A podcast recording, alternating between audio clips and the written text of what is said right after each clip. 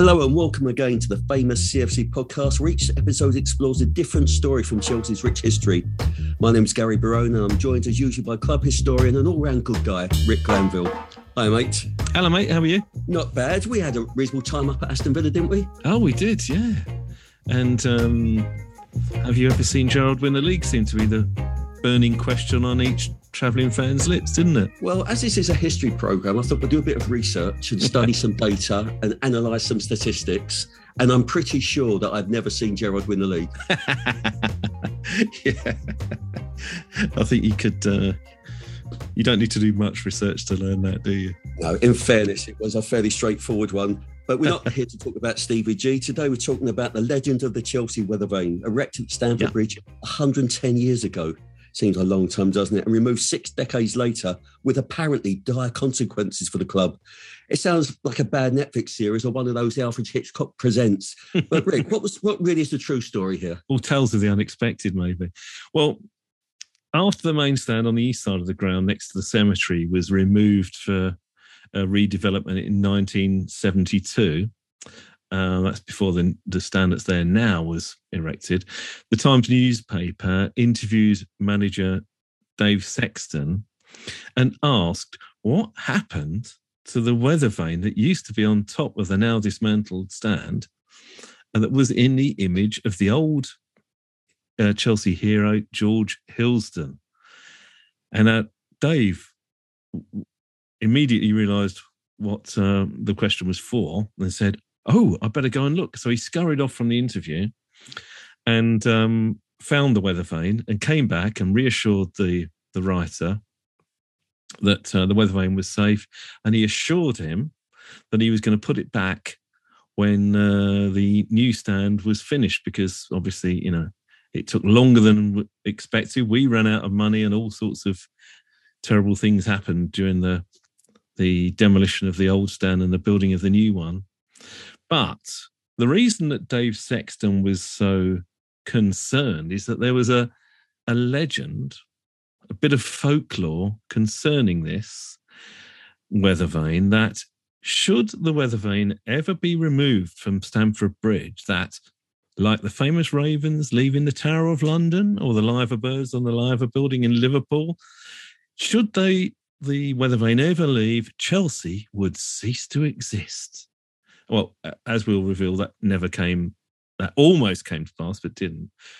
But 10 years later, in 1982, 40 years ago this week, salvation came when an exact replica was installed. Aha. Uh-huh. So this is where Jake should put in some spooky music effects. yes. exactly. Twilight Zone. Chelsea Twilight Zone. Yeah, that's the one. Yeah.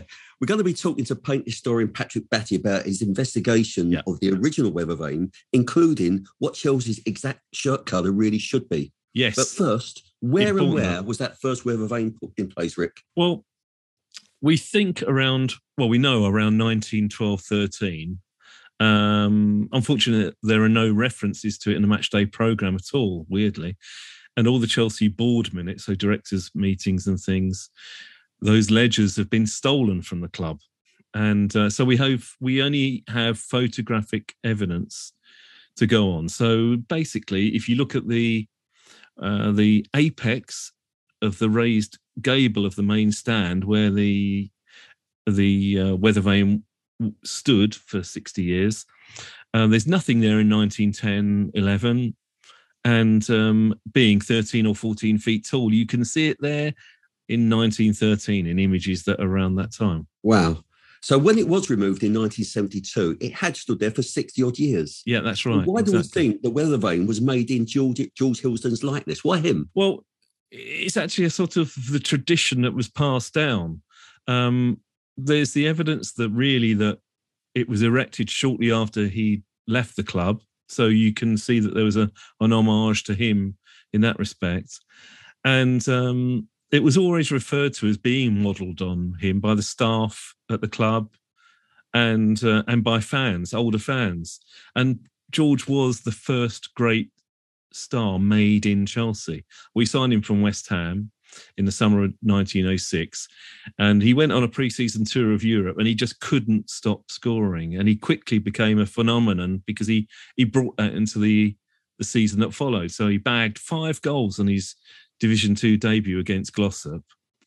And that was the first seven hat tricks, including six goals. I mean, a double hat trick in an in a FA Cup win against Worksop in January 1908. Uh, and that that getting those six goals is still a club record 114 years later. And to today, there's still only been one other Blues player who's managed a debut hat trick. That was Seamus O'Connell, an amateur no less, against, funnily enough, more spookiness, this weekend's opponent, Manchester United. Yeah, exactly. 1954 55 season when we won the league. Um, oh, Kai Havertz, of course, came close because he hit the hat trick in his third match, but close, no cigar. Uh, but Hilsdon was a genuine scoring sensation. I mean, became our he was our first goals centurion. He hit 100. Hammered, in fact, 109 in 164 matches. So quite phenomenal. He was also our first um, England international. Well, first one to be produced by the club. And that, when you think about it, that was just a couple of years after we didn't even exist.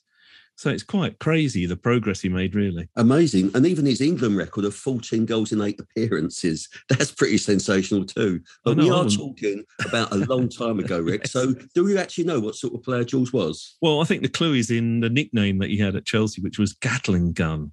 Now, uh, just to explain, that's what a Gatling gun is. It's um, like a, it was the rapid repeat machine gun of choice back then in in the just the post Edwardian era. And he was, um, well, I suppose, all about efficient shooting. So think of him as like a Sergio Aguero kind of player. I mean, Chelsea would play this quite scientific method, this intricate build up uh, amongst the forwards, and then it would go to Gatling gun, and he would slam the ball in the net from anywhere with either foot. So, and it was the rapidity with which he was able to uh, or the, the, quickness with which he was able to shoot that earned him that nickname of um, Gatling gun. And um, the Chelsea owner at the time, Gus Mears, used to pay him a, pound a goal. Wow. Lucky he was quite a wealthy man then. Yeah, exactly. Now, Jules is one of only 10 Chelsea Centurions, and so that's quite a record. Now, if anyone thinks they know the other nine, feel free to tweet in. ah, yes. Yeah, come on, come on. Actually, of the other nine, I saw seven of them play for Chelsea. So yes. that's that's not bad at all, is it? and you're not 100 years old, Gary, let's face not it. Not quite. So they must have been more recent, mustn't they? but anyway, Jules Hills returned to West Ham in 1912, but his fortunes were always hiding after that. So why did he leave the bridge? Oh, well, to continue the uh, your reference, I'm afraid he was forever drinking bubbly at Chelsea. like it. He, um, like a lot of players that aren't from West London, he liked the bright lights of showbiz and the King's Road and all around there. It's you know, it's a very sociable area, and he was too sociable, and he didn't look after his well-being. Really, he didn't look after himself, and sadly, was a spiral of decline after he left Chelsea. Um, he served in World War One and was poison gassed, and in, and after that, in peacetime, he was always short of money, running prize raffles around pubs, uh, and he even appeared in um like a touring variety show, Fred Karno's uh, touring uh, show. Of, what would you call it? A cavalcade of chaos, perhaps. Um, that was a kind of living table football game, if you can imagine that. And uh, I think they actually that actually appeared at Earl's Court. Doesn't um, sound very dignified, really, no, does it? No, how the mighty have fallen. You know this when you think that he would the adoring public at Stamford Bridge. Uh, I think that would they would have been quite sad to see him in such circumstances, and um, yeah, so it was a sad demise. And after he died in Leicester in Leicester being in the Midlands in, in England. After he died there in 1941, uh, the funeral was attended by only four people and he was buried in an unmarked grave. But there is a happy ending in that some Chelsea supporters and others got together and crowdfunded a marker for him in 2015 to to um, commemorate his contribution to all the clubs, and he played for in England as well. Well, that's um, a relatively happier ending to a rather yes. sad story, isn't it? Yeah, yeah. Anyway, but back to the legend of the weather vane.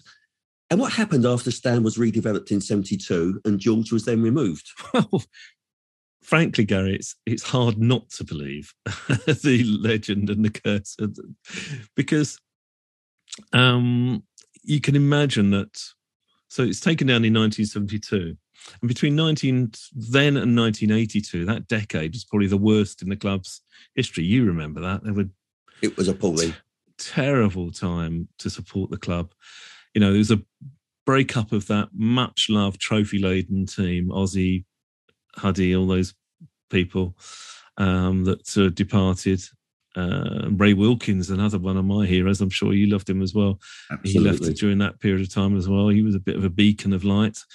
Uh, so it was a really depressing time, and there were two relegations in there. Yes, one promotion as well.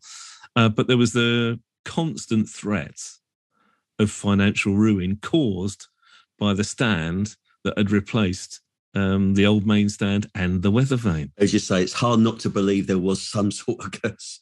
anyway, but 23rd of October 2022 is yeah. the 40th anniversary of the unveiling of an identical replacement Stamford Bridge in a match against Charlton Athletic. Exactly. So it was 1982, 23rd of October 1982, that we played Charlton. And that was when the replacements, uh, an exact replica uh, of the Hilsdon weather vane was unveiled for the first time. So what had happened is that I think Ken Bates must have got wind of this curse and decided to square up to it as he always did. And he went to an iron foundry near his farm in Buckinghamshire and had it, it, had this new one made. It weighed almost a quarter of a ton. Apparently, that's more than Mickey Droy, and um, uh, and uh, and had that installed in, in, time for the visit of um, Charlton. So, did it work its magic against Charlton? and I asked this question, Rick. yes. The fact that I was actually at the game. Of course, I was there. I don't remember the weather vane being unveiled, but uh, I don't remember a ceremony at all. No, no, which is a bit of a shame. I, I, I, would have loved to have known that fact then. But yes, oh yes, George definitely worked his magic because uh, just five minutes in, Johnny Bumstead opened scoring with a header from a Gary Locke cross. I mean, you know, Bunners wasn't known for his headers, was he? Let's face it. No, he didn't get many. A lot of qualities, but um, heading was not uppermost. Hillary, very active in these opening moments, and a lovely ball there for Gary Locke, turned back by him. Droy couldn't quite get in there. But Locke with a chance to turn it in once more, and the header, and the goal by John Bumstead.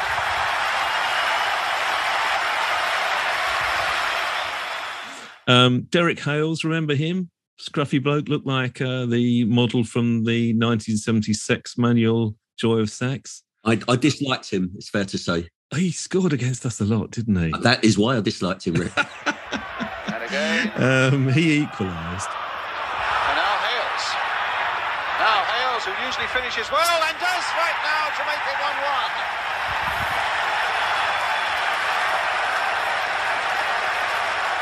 But then there's this, I don't know if you remember it, a 25 yard Colin Pates screamer, absolute belter from Colin Pates, who was obviously a defender.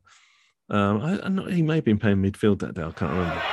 Choice in their programme notes talk about it being a mediocre season for them so far, and they will look for a win here today to improve that situation. Good work here now as Walker gets in the shot, but it's charged down. Pates will have a tremendous shot.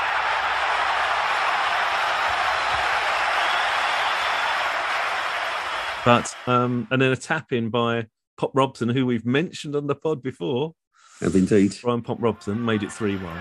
Speedy on the far side. That time Elliot was equal to him in the air. And bangs that one away with his right boot. As far as Mickey Droy, little bounced on that massive chest. And a good ball in. And Robson. And number three. And on the basis of that victory, we rose to eighth. But to be honest, unfortunately, the curse was not completely lifted. No. And as we've mentioned before, it was the worst season in, in our history. And we've mentioned before that epic match at Bolton and the Clive Walker goal, which really did help us turn things around. Uh, but back to the original weather vane, What happened to that? Well, um, unfortunately, Dave Sexton lied. he didn't have it. He didn't have it reinstated once the the uh, Easter, the current East Stand, uh, had been finished, and um, apparently it was sent off. This is what I gleaned through the research I'd done talking to people. It was sent off to a, a foundry to be restored because it, you know, it'd been up for six decades, so it was in a pretty bad state, quite uh, letters missing from the NEWS and you know the northeast, southwest and stuff. And um, so it was taken to this foundry for repair. But whether the club was broke and couldn't afford to pay for it, or it was just forgotten in all the turmoil that was going on in the, the mid 70s or whatever. Um, but it languished there in this foundry for 50 years, just gathering dust. Wow. But I know you eventually tracked it down and you met George face to face. So how did that come about? yes, I met Tin, the tin face of, of, of George Hilsdon. Um, this was around 2012. And uh, for years, I've been trying to work out what had happened to it because I thought, what a great artifact to have in the museum, you know, uppermost in my thoughts. Um, so I'd been putting the word out around former employees, fans, uh, and on social media, internet, all over the place. And I, out of the blue, I received a message from a bloke saying, I hear you're searching for the original Stamford Bridge weather vane. It's sitting in an outhouse at my dad's foundry in Surrey. So, of course, I contacted him, verified that it was the 1912, 1913 weather vane, the missing one and uh, took a Chelsea TV crew down, and we filmed the reunion. and um, and shortly after that, um, the club paid the fella for um, to buy it back. So we now have it in storage, uh, waiting for whatever happens next. Now, now, Rick, I don't know if this will catch on, but we've got two weather vanes. We've got two weather vanes. yeah, not like two Marios, is it? what can we do with the original? Well, to be honest, it's in a bit of a state. It's got parts missing. There's loads of corrosion. Um, I suppose you would say George has lost a bit of height over the years. He's gone from 13 feet to about three foot six, something like that. And there are there are parts, substantial parts of it that are just not there anymore.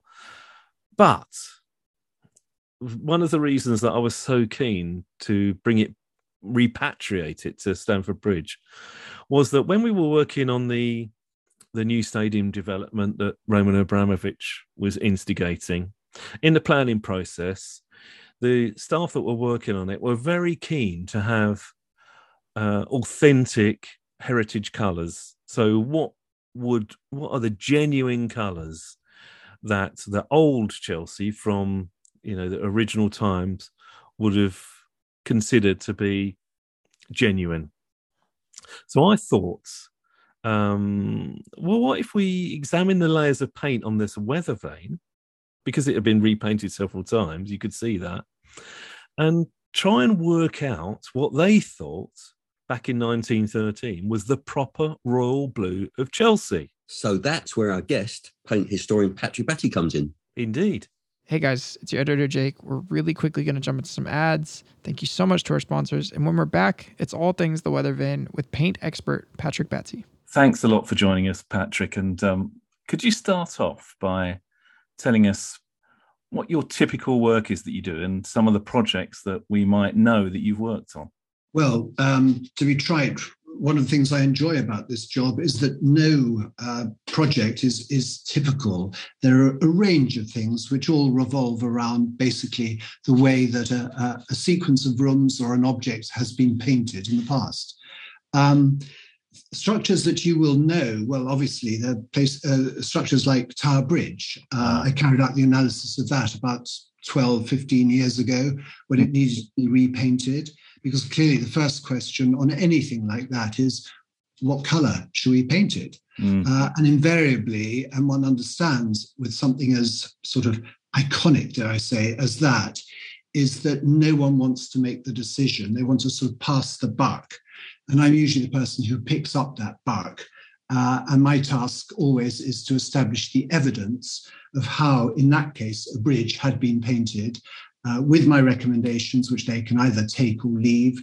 Uh, and then at least when somebody complains later, and they always do, uh, they, they, have the information. I had the same problem with Hammersmith Bridge, and I, I don't just do bridges, but it sounds like it. Stamford Bridge, Tower Bridge, Hammersmith well, Bridge. Stamford Bridge, of course, yes.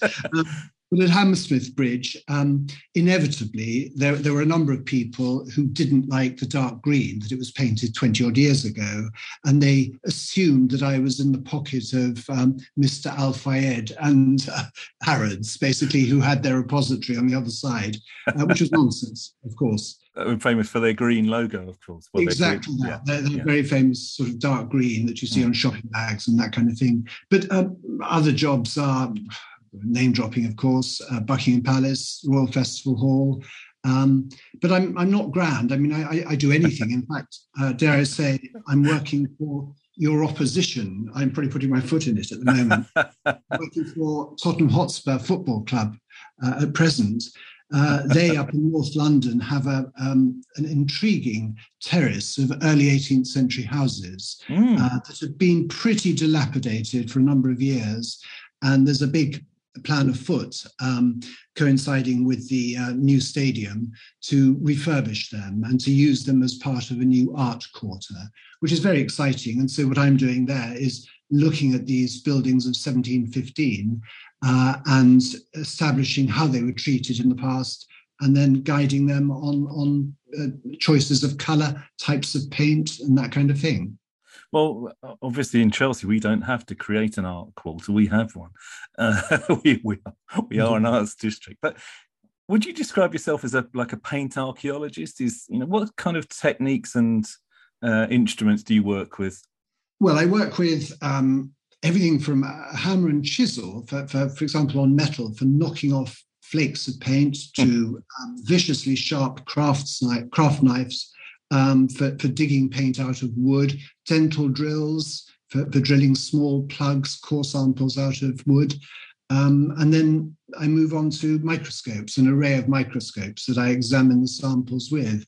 So um, a full a full uh, range of, of tools and uh, accessories. I, have I've been to your uh, HQ, and I remember you the the magnification that you were showing me on the project was phenomenal. What kind of level can you go to with that kind of technology? Well, the, the, the, most relevant workable is about 500, but usually it's about times 200. That, that gives me an idea. Of course, it depends how many times the object has been painted, um, because uh, if you blow it up too much, you really can't see you, you won't get the overall picture. So it's a case of zooming in and zooming out. So now, uh, talking about your connection with Chelsea, I think it began in what 2000 and 14 when the the people working on the new stadium were looking for uh, authenticity in the heritage colours and trying to identify what was really Chelsea's royal blue. Is that right? Yes, it was a curious um, moment for me when I was asked um, by, by, Chelsea to, to investigate the colour of their first strip. Mm. I mean, I hadn't been to a football match since I was about 13, so it was a bit out of practice. But I've been a resident uh, and I have a shop nearby. So Chelsea has been, I suppose, the nearest uh, thing to a local football team for me. So I was very pleased to be in, involved. But actually, the, the process of analysis, not physical analysis, but documentary analysis and reasoning and looking at black and white, albeit photographs and that sort of thing, was exactly the same as, as my other jobs. So it was a case of looking at the information, sifting through it, and establishing, um, basically in this case, what color the shirt was. And as you say, uh, it was a, a, surprising color. You mentioned royal blue, um, but actually the first color was it was a much paler blue.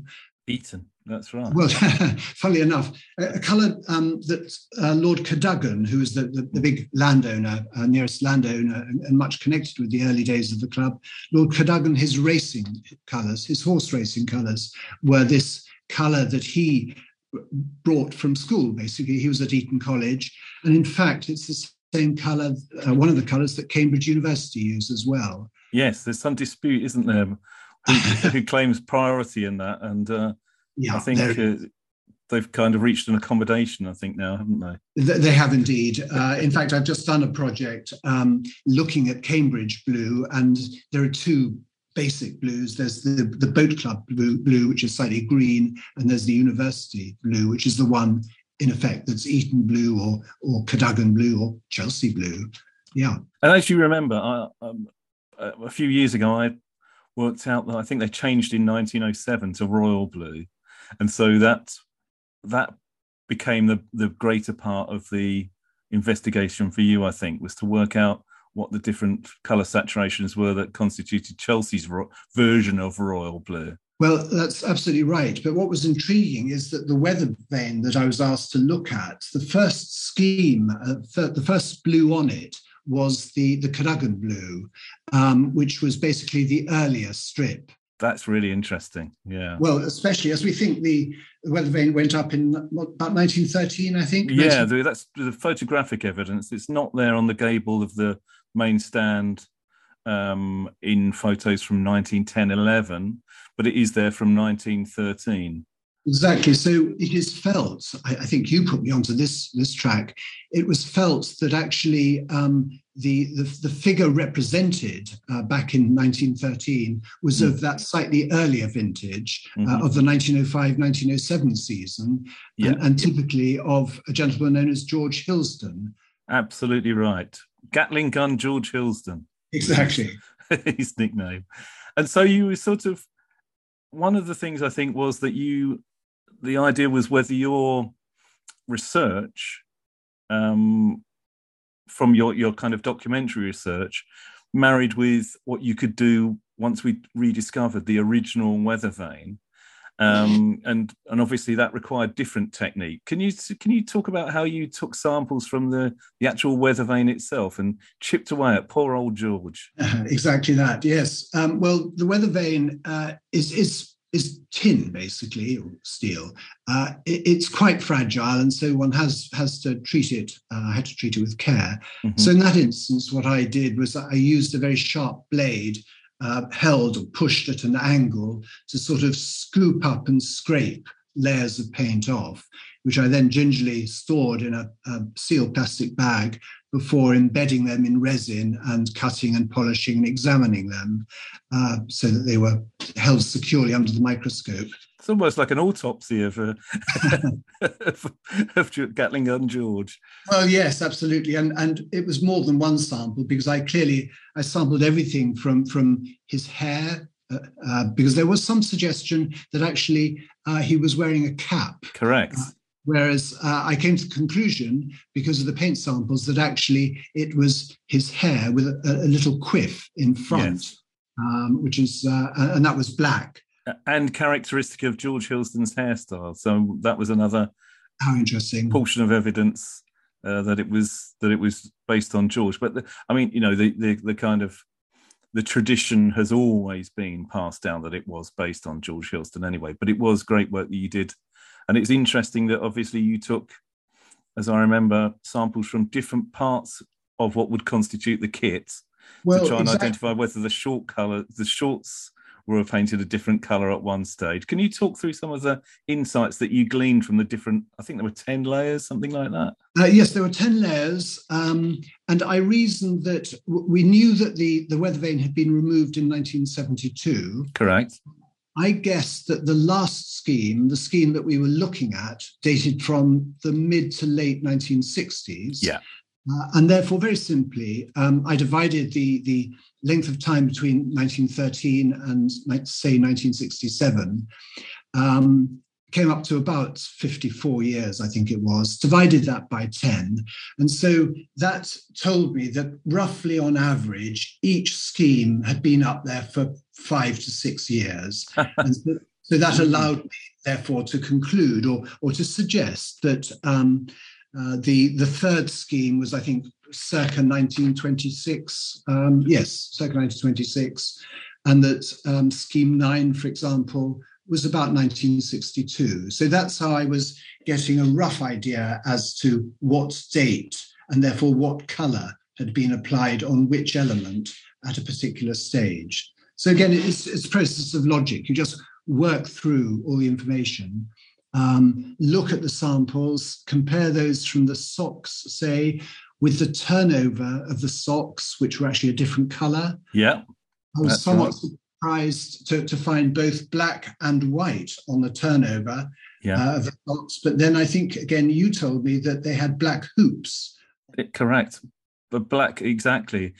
And it, and it changed. And obviously, as you say, if it was being repainted every, uh, you know, five to whatever years, they would have tried to reflect what was the current type of sock. And it varied down the years from black or blue or white or whatever. And, um, and so clearly you were discovering uh, that and and we were able to kind of match marry the two together I was just going to say, it, it, it, seems that it was just the first scheme uh, that was truly representative of George Hilsdon yeah. and the script that he would have worn. And then after that, I get the impression that, as you've just said, the scheme being shown, the, the, the colour scheme being shown, uh, represented the strip of, of that period. And um, were you able to? I mean, were there any other things on Because of course, this is it was up there for uh, fifty odd years, and so uh, well, sixty odd years. Sorry. So we we also you're taking a bit of a slice of London life, aren't you? Were,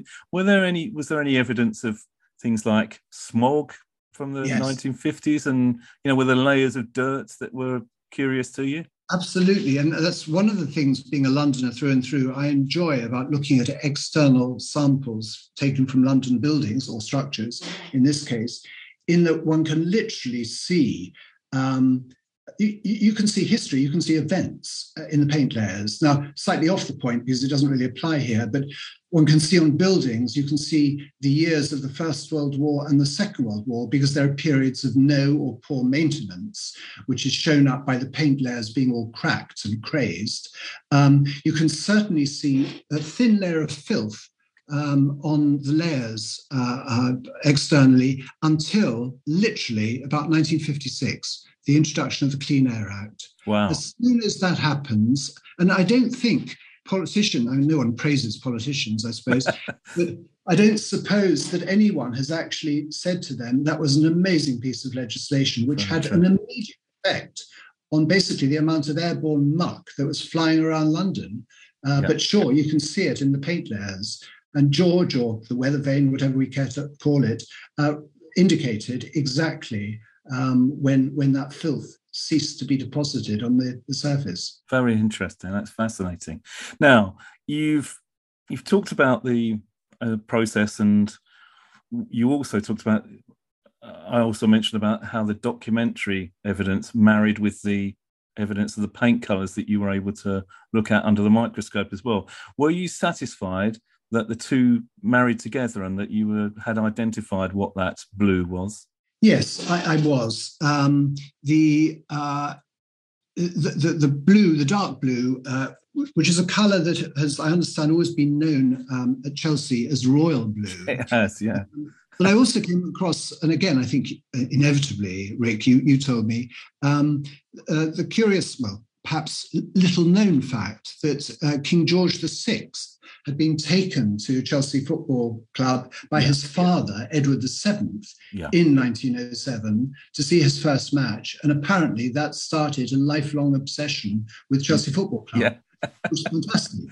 Uh, and so it is thought that the colour, the dark blue used at that time, was sort of granted the moniker royal uh, as a result of that. You sound sceptical about the the kind of the name of royal blue. Why is that? I, am I'm, I'm only skeptical because the, the, the, problem with naming colors generally is that um, you know if if you say pea green, for example, you'll get umpteen different interpretations of it. It's not set in stone. Royal blue really just indicates a dark, slightly reddish blue.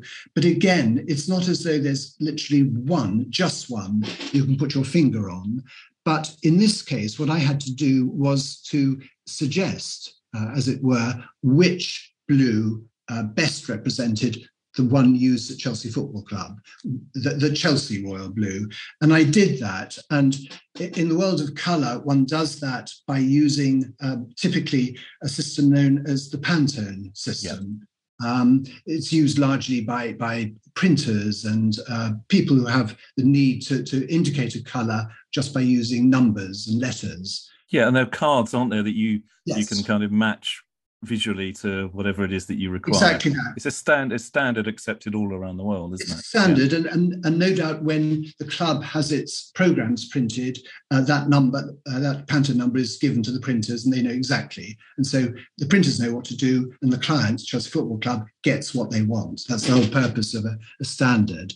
Uh, and so, yes, I, I identified a, a standard and, and, provided that to you in my report, together with the, the, the, standard for that Cadogan blue. And also, there was a red that was you that you use as a club, which had origins in, in the early history of the club. So that was my that was my role um, to, to to indicate which colours um, were relevant to the club.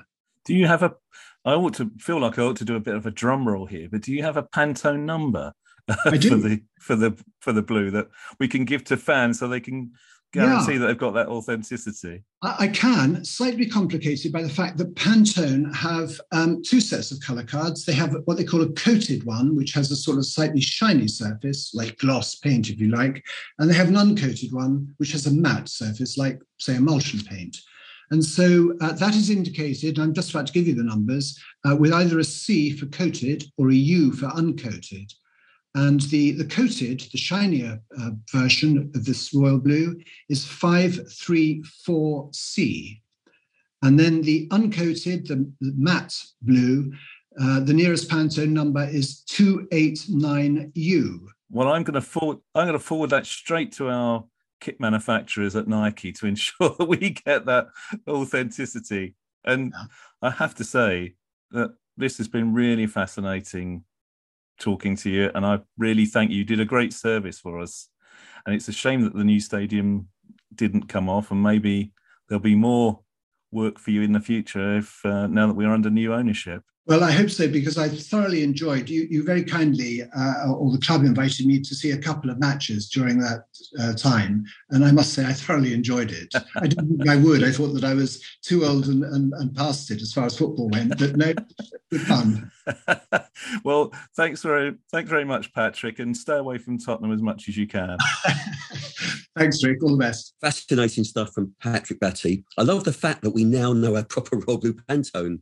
And yeah. I'm ordering my medium size 289U replica shirt straight, straight away. I think I'll go for a, a, an XL. Yeah, I might, I might be XXL to be honest. anyway, one final thing, Rick. Is the replacement weather vane still present? It is 40 years on. It's on top of the East Stand, but I mean, nowadays it's hidden amongst uh, all the paraphernalia of the modern day. So you know, mobile masts and all kinds of cabling. So it's really, ve- you know, barely visible. You have to really uh, know where you're looking. But it is right in the middle of the at the front of the the current East Stand, and um, as it's the on when Man United visit, it's the 40th anniversary of the the uh, its debut. Um, uh, I'm going to doff my cap towards it on Saturday. Fair enough, and maybe thank it for lifting the curse from Stamford Bridge. so, the legend of the Chelsea weather vane, you heard it here first, folks. You've been listening to the famous CFC podcast with me, Gary Barone, and him, Rick Glanvill, and our guest, Patrick Baty. If you liked it, please tell your friends and family, rate us, and subscribe on whichever app you're using, and help us promote Chelsea heritage. In the meantime, play up, pensioners. See ya. Cheers.